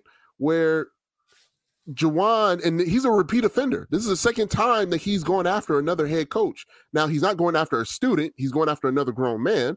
Right? Maryland That- coach. Right. That's that's let's set that right. That that's a difference. If he was going after a kid, this is this is entirely different. He's going after another adult in this situation who is his uh what would you say? He's not his colleague because he doesn't work His with him, equal. right? His His equal. equal, right? On his equal. level. Yeah. Um, but he's also a hothead. So I thought I wouldn't have been mad if they suspended him for the remainder of the year. Honestly, I would have been okay with that. I didn't think it was fireable, but I, if he, this is the second time he has gotten to it on his own accord with another coach. Um, but also the narrative that was out there that oh he should be fired he's a disgrace that i've seen you know locally from people that i know personally i don't think it was that to that level No. right but here the the next layer and the last layer and uh that i want to get to is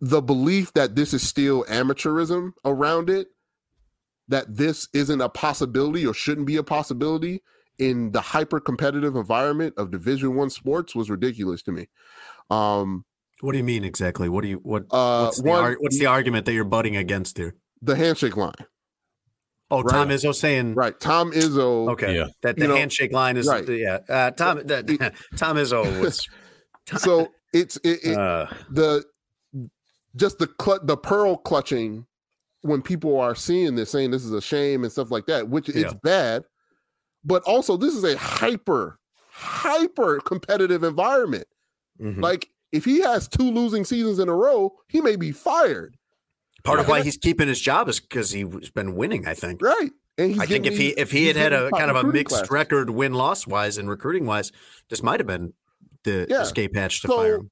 This doesn't surprise me stuff boiling over in this sport. It's a professional sport. I don't care what anybody says to me about college sports. This is division one basketball is a professional sport.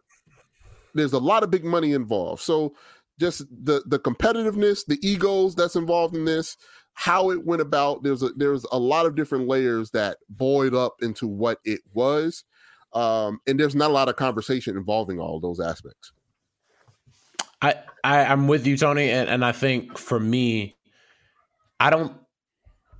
You had people say, "Do you eliminate the handshake line?"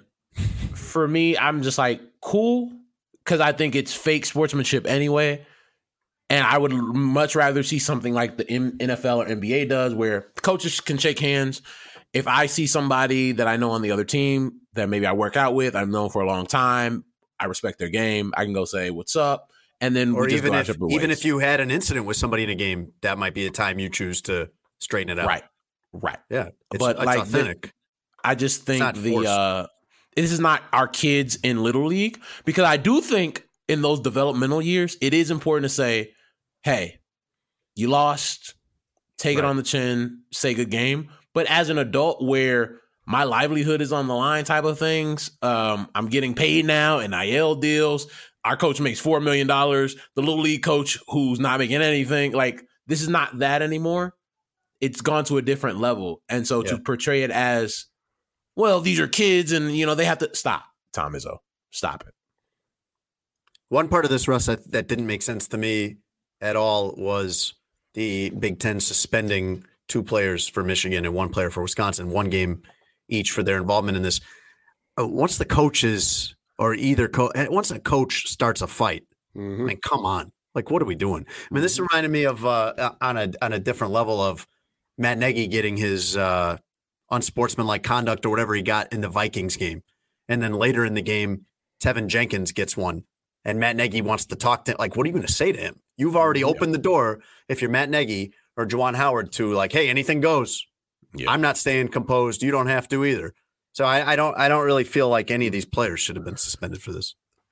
I a thousand percent agree because it's it's once the coach has opened up that door, now you're putting your players in a who's supposed to be fighting for you, who's supposed to be playing hard for you, who's supposed to be representatives of you. Once you set the standard of what what you expect with your actions, right? It's not like he told them to interact, but with his actions and his deeds, he's showing them this is uh, this is okay. This is allowable from you.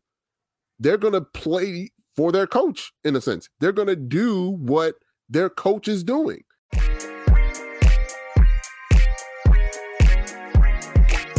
Russ, are you familiar with the Chicago Blackhawks? I am. Chicago Blackhawks still effing up. They always find a way. That should be their motto lately. They always find a way. Uh, they cut ties with Bobby Hull, one of their longtime stars of the franchise, team ambassadors. That's a good move. That's something they should have done a long time ago. Late, Right. of course, on everything as they have been lately. Uh, but they cut ties with him in a way that is uh, that they described as uh, something they jointly agreed about and did not make clear at all the reasons why they're uh, parting with him, which again are all the reasons why they should have done this years ago. And uh, the statue still stays up. I th- they should let him keep it or put it in a basement or something. Send it to him. Yes. Yeah, but this this follows a pattern for me of them really only.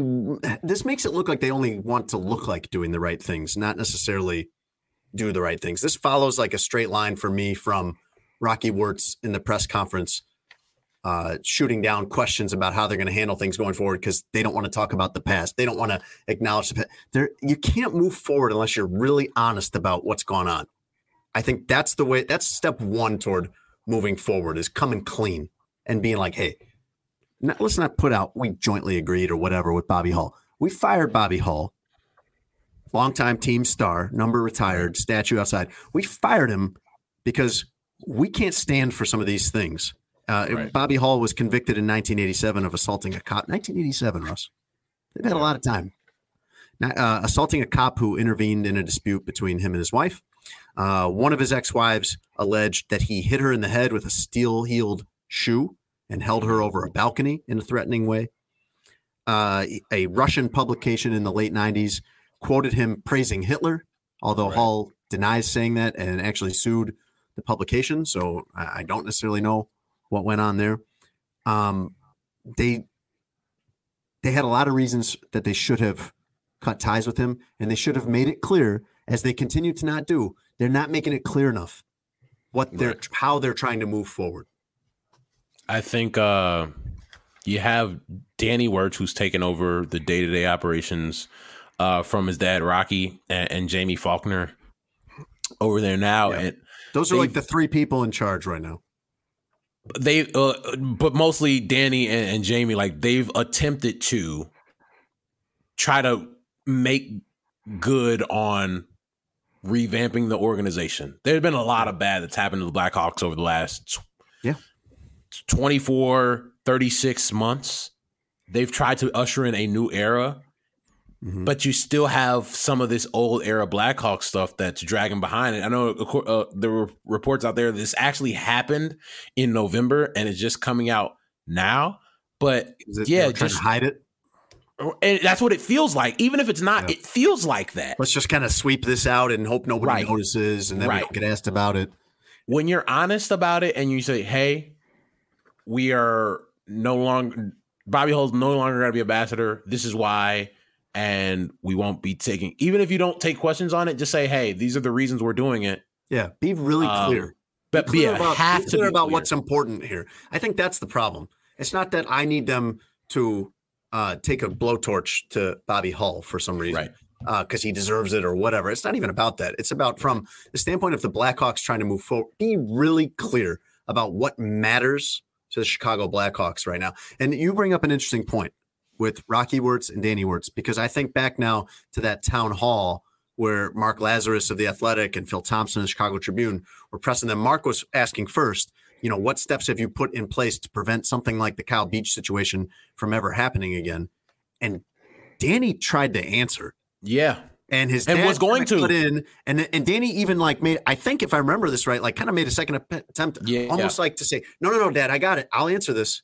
Yeah. And got trampled by Rocky Right. Wirtz, and you have the horrible, you know, scene that unfolded from there, where they again look like uh, they just don't want to acknowledge any of this. They don't want to be honest about it, and, it, and that's that's essential to winning back anybody's trust is being honest about what's already happened and what you're going to do to prevent it. I just think it's funny that uh, the uh, the organization with uh, an Indian head is uh, trying to clean up his act. It just kind of it's it's a bit visually hypocritical uh, for that for, for that still to be a to be a thing. Like they're trying to clean up all the stuff, and ah, there it is, cartoonish Indian head. There we go. Yeah, their logo is an issue, but that I, yes, that that's a separate issue for now, though. I mean, they they've got major internal corporate culture problems that they got to deal with. they're having yeah, yeah, they what, to put out yeah. What uh, I I think the the the connecting point what I was trying to say is um how they're viewing their organization as we do what we want, and now everything is coming up to a head, uh, including the visual aspect of a big issue in their organization too. I think it all kind of is in line and in lockstep with how they are operating as an organization. And they're not self aware in terms of where they stand right now, Russ, because Chicago is a good hockey town, period. Chicago is a good hockey town in this country. Even that being said, you're you're fifth out of five, unless you're winning cups or competing for cups. You're behind everybody else. The, you're you're last in line behind the Bulls, Bears, White Sox, and Cubs. If you're the Blackhawks, and so when you're as bad as they are on the ice, I mean, there's there's what are you selling at this point? You're not selling anything. You're like, hey, we do everything wrong uh, on the ice and off of it. Yeah. People aren't trying to hear from you. Uh especially just the con- there's just it seems like each month there's been something with them whether it's from their past or or or Rocky coming out right now um a couple weeks ago with the outburst of the town hall but Danny Wirtz and, and Jaime Faulkner, I know they're trying. There's, a, there's still a lot of work to be done over there. Um, Yeah. Yeah. lots of work to be done.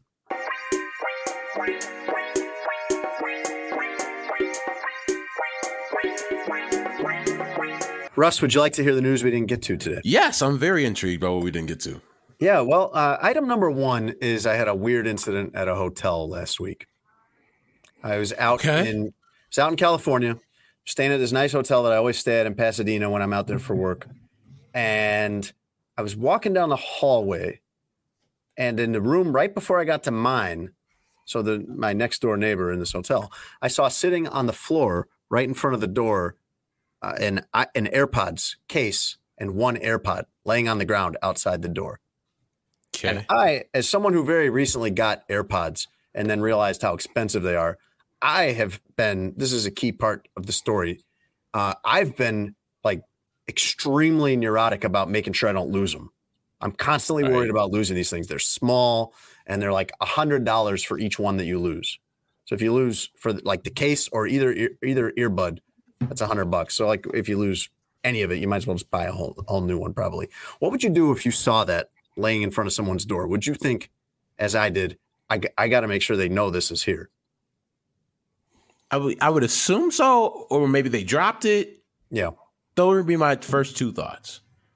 I was thinking maybe they don't. It was you wouldn't have dropped it there, but like maybe somebody in another room that they're friends with left it there for them. Either way, we can't be leaving this out. This is expensive. I wouldn't want to lose mine.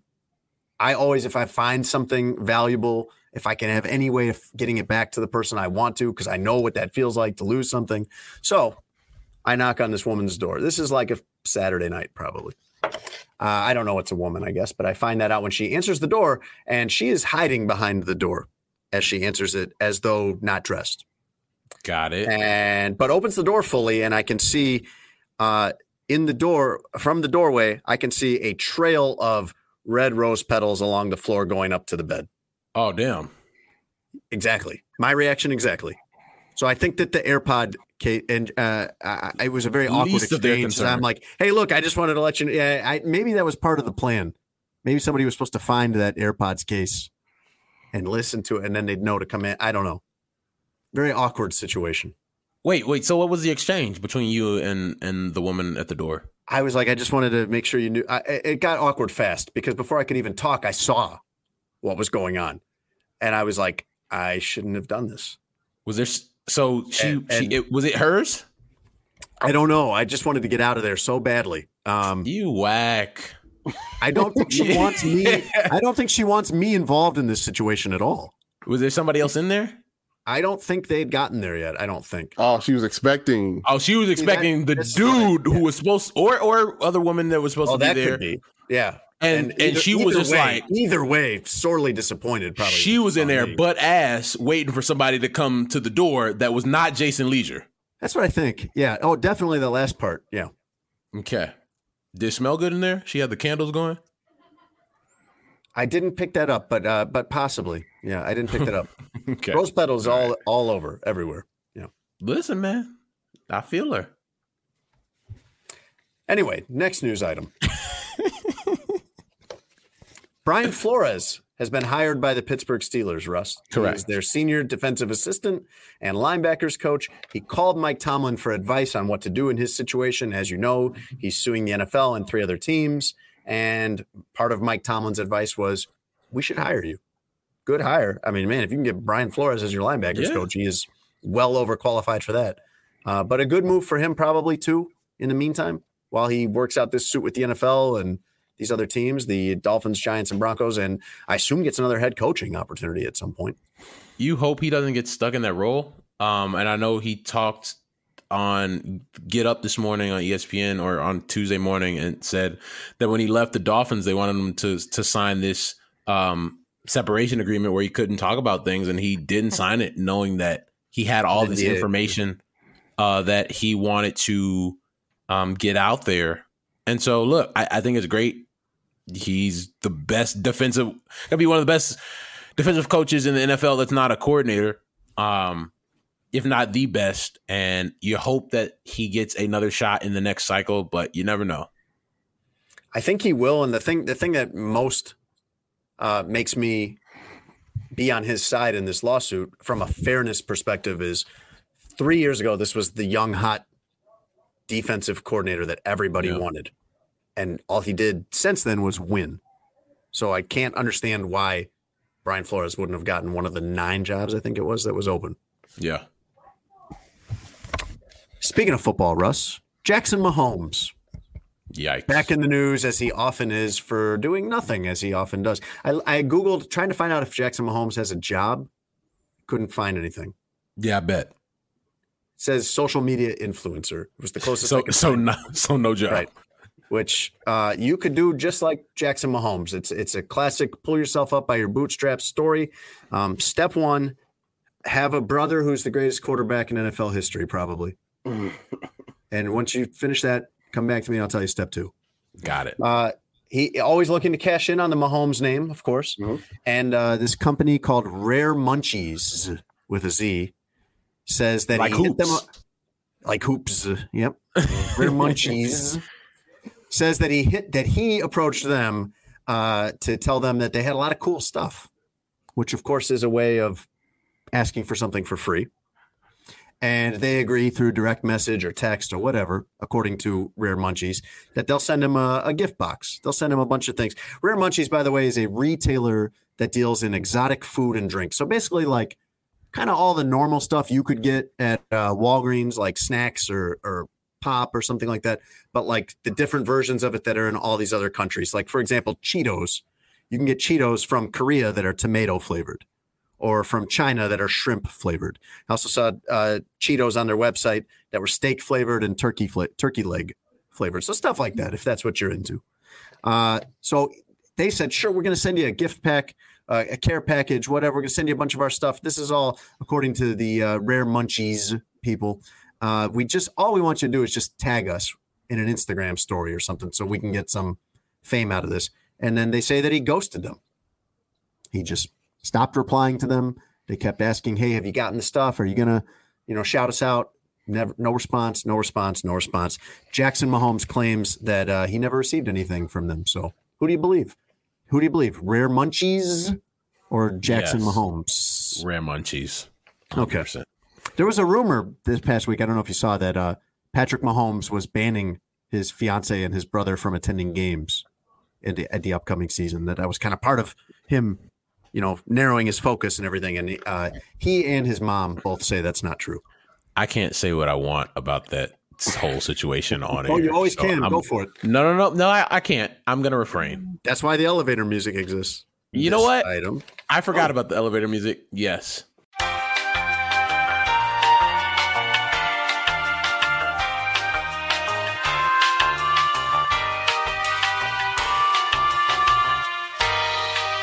Tony, Yeah, yeah, that's- elevator music over all of that. Oh yeah, Hey, that's another thing too. That's like Mm-hmm. Russ, are you familiar with Frank Thomas? I am. No news involving Frank Thomas. I was just thinking about him. Uh, what's his show like? Hang Time with Hurt or something? What's his show on you guys' channel, uh, uh, Tony? They don't pay for advertising, so we're not even going to correct it. Go ahead, Jason. That's that was wrong. Hang Time with Hurt's not right. yeah, I don't think that's it.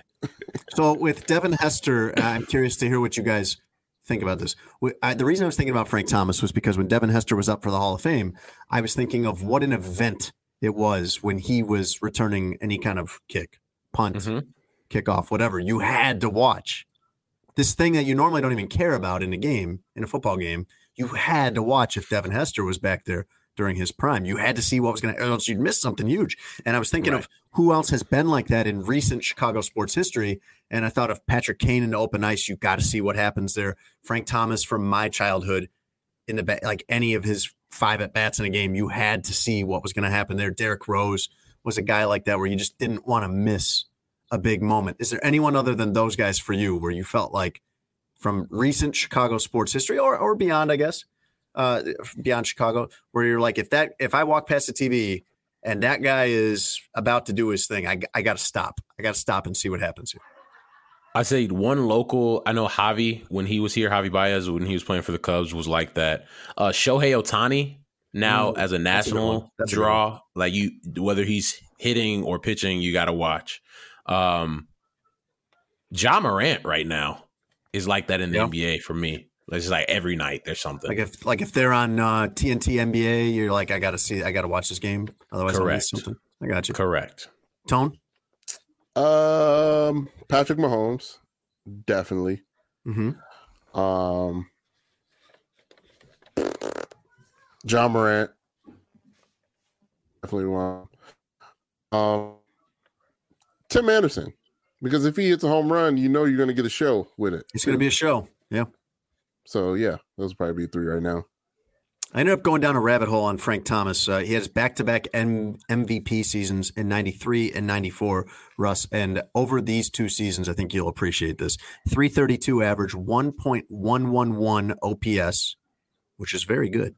Yes. 79 home runs, 229 RBIs. He walked twice as many times as he struck out over the course of those two seasons. He did all that in just 266 games because he missed a little bit of time in 93. And then obviously they had the strike in 94 when he probably would have won the Triple Crown. And my Monster. man's is, he's still salty though that he doesn't get his proper respect, which I get. All those dudes was doing the roids, and he was the one clean one, and now he's getting overshadowed. Are you overshadowed when you're in the Hall of Fame? No. I, I mean, And you're considered the greatest hitter in White Sox history. Right. You're one of considered one of the greatest right-handed hitters of all mm-hmm. time. I don't think you're overshadowed, but ego. But Mhm.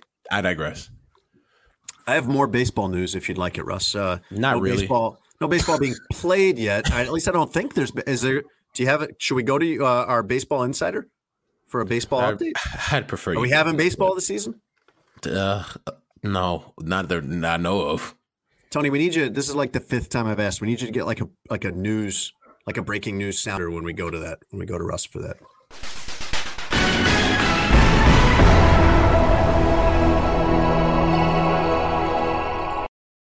Still no baseball, Jason. That's that's But- the industry you're looking for. But but there was still some action Monday at Petco Park, home of the Padres in San Diego. A man drove an SUV. It looked like a Jeep to me. I couldn't tell for sure, but it looked like a Jeep, a white Jeep.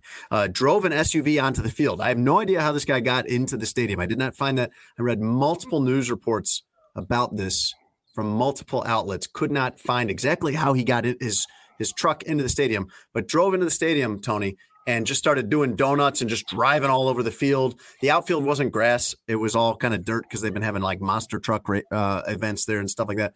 Just driving all over the place. And there's video of it. If you haven't seen this, you can find this online very easily because a guy in a nearby office building, a high rise, who had a view has a view from his office down onto the field at Petco Park, filmed all of it. They eventually caught him by the grounds crew, crew blocking the exit, and the guy just kind of surrendered and stopped the car and got out and just sat down and waited for the police. He was arrested for felony vandalism. All right. And finally, Russ and Tony, a Boston man apparently wants to be the new Tiger King. 24 year old Matthew Abraham allegedly snuck into Franklin Park Zoo in Boston Monday morning, about 9 a.m., broad daylight. Uh, probably, I'm going to guess, an hour before the park opened, before the zoo opened. Uh, climbed over a gate and at least uh, two fences and got as cl- he didn't get into the tiger enclosure, but he did get very close. He got to like a back of house area where they they care for the tigers, and then uh, ran away when the staff saw him. But uh, much in the way that you can't outrun a tiger, you cannot outrun zoo security. They eventually caught him. He was arrested for trespassing. Uh, now that's a that's thirty day sentence and disorderly conduct, which could get you six months in jail. So I'm wondering, Tony, Mhm. what would you what would you choose if your choices are thirty days in jail or ten minutes in that tiger cage? Mm, I'll do the 10 minutes. yeah. You might die. You might get. Can we wait? Can we rephrase? It's it's it's thirty minute thirty days in jail or ten minutes in the tiger cage where death is probably imminent. I assumed he knew that, but he seemed like then he No, you have to spell things out for Tony because he's gonna be Tony. Yeah. Yeah. Give me give me the 10 minutes. Goofball. My favorite part of this, Russ, was the local NBC affiliate in Boston went to this guy's house to interview him. They found the guy. Like in the San Diego story, I saw a news report where they talked to the guy that filmed the person that drove around on the field. In Boston, the local NBC affiliate went to the guy's house. They open he opens the door and answers the door inexplicably with a violin in his hand. Does the entire interview holding a violin. Yeah, that's the kind of person I expect uh, in that situation. Um, we like to thank everybody for listening to this week's episode of Sports Jason. Jason, it was is great to have you back after your week of leave um, off. You you came prepared and ready to go today. Once again, if you're listening to this podcast and you heard anything that Jason said about me before, those are Jason's thoughts and opinions and are not true and or accurate. Russ is a wonderful human being and is very honest with women. That's true and accurate. Despite what he might have said earlier. You know, people listen to this podcast, Jason. People I was trying you, to compliment you. I was trying to say No. something. Were kind of in this mode of me and Tony saying nice things about it. And then it, you don't get in trouble for the things you say on here. Neither right does. Tony. Oh, yes. I, Oh, do. No, no, I do. Oh, man, you better believe I. Listen, man. There's living in my house. I get in trouble for everything. Like, not just my wife. My wife and kids are on me all the time. Like anything I ever do wrong, I'm, I'm hearing about it. Well, you should now. And I understand them. After today's show. I get it. Like having three traffic cops in the house. yeah, Vince. um, for everybody out there, make sure you uh download the episodes each week. Like, comment, subscribe. Our listeners per week are, are going up, and you know we're coming up on our one year anniversary, gentlemen. Next month, it's That's right. coming up. Ooh. So we're really excited for that. Um, tell all your friends about it. You can catch the video clips on social. Those have been doing really well. Make sure you continue to share those. Listen to all the wonderful content on the House of L Network, Spotify, Stitcher, Apple, wherever you find your audio content, you can find the show. Gentlemen, anything else before I let the fine people go? All right. And we will catch you guys next week. Thanks for listening to Sports Adjacent with Jason Lieser and Russell Dorsey. Be sure to download, subscribe, and give the podcast five stars. You can check out the latest episode of Sports Adjacent on all digital streaming platforms. I'm very much adjacent. For a couple hours, I thought I was hood. But then all that happened, I was like, you know what, James? You adjacent to the mother. For the ones who work hard to ensure their crew can always go the extra mile, and the ones who get in early so everyone can go home on time, there's Grainger, offering professional grade supplies backed by product experts so you can quickly and easily find what you need. Plus, you can count on access to a committed team ready to go the extra mile for you. Call, clickgrainger.com, or just stop by. Grainger, for the ones who get it done.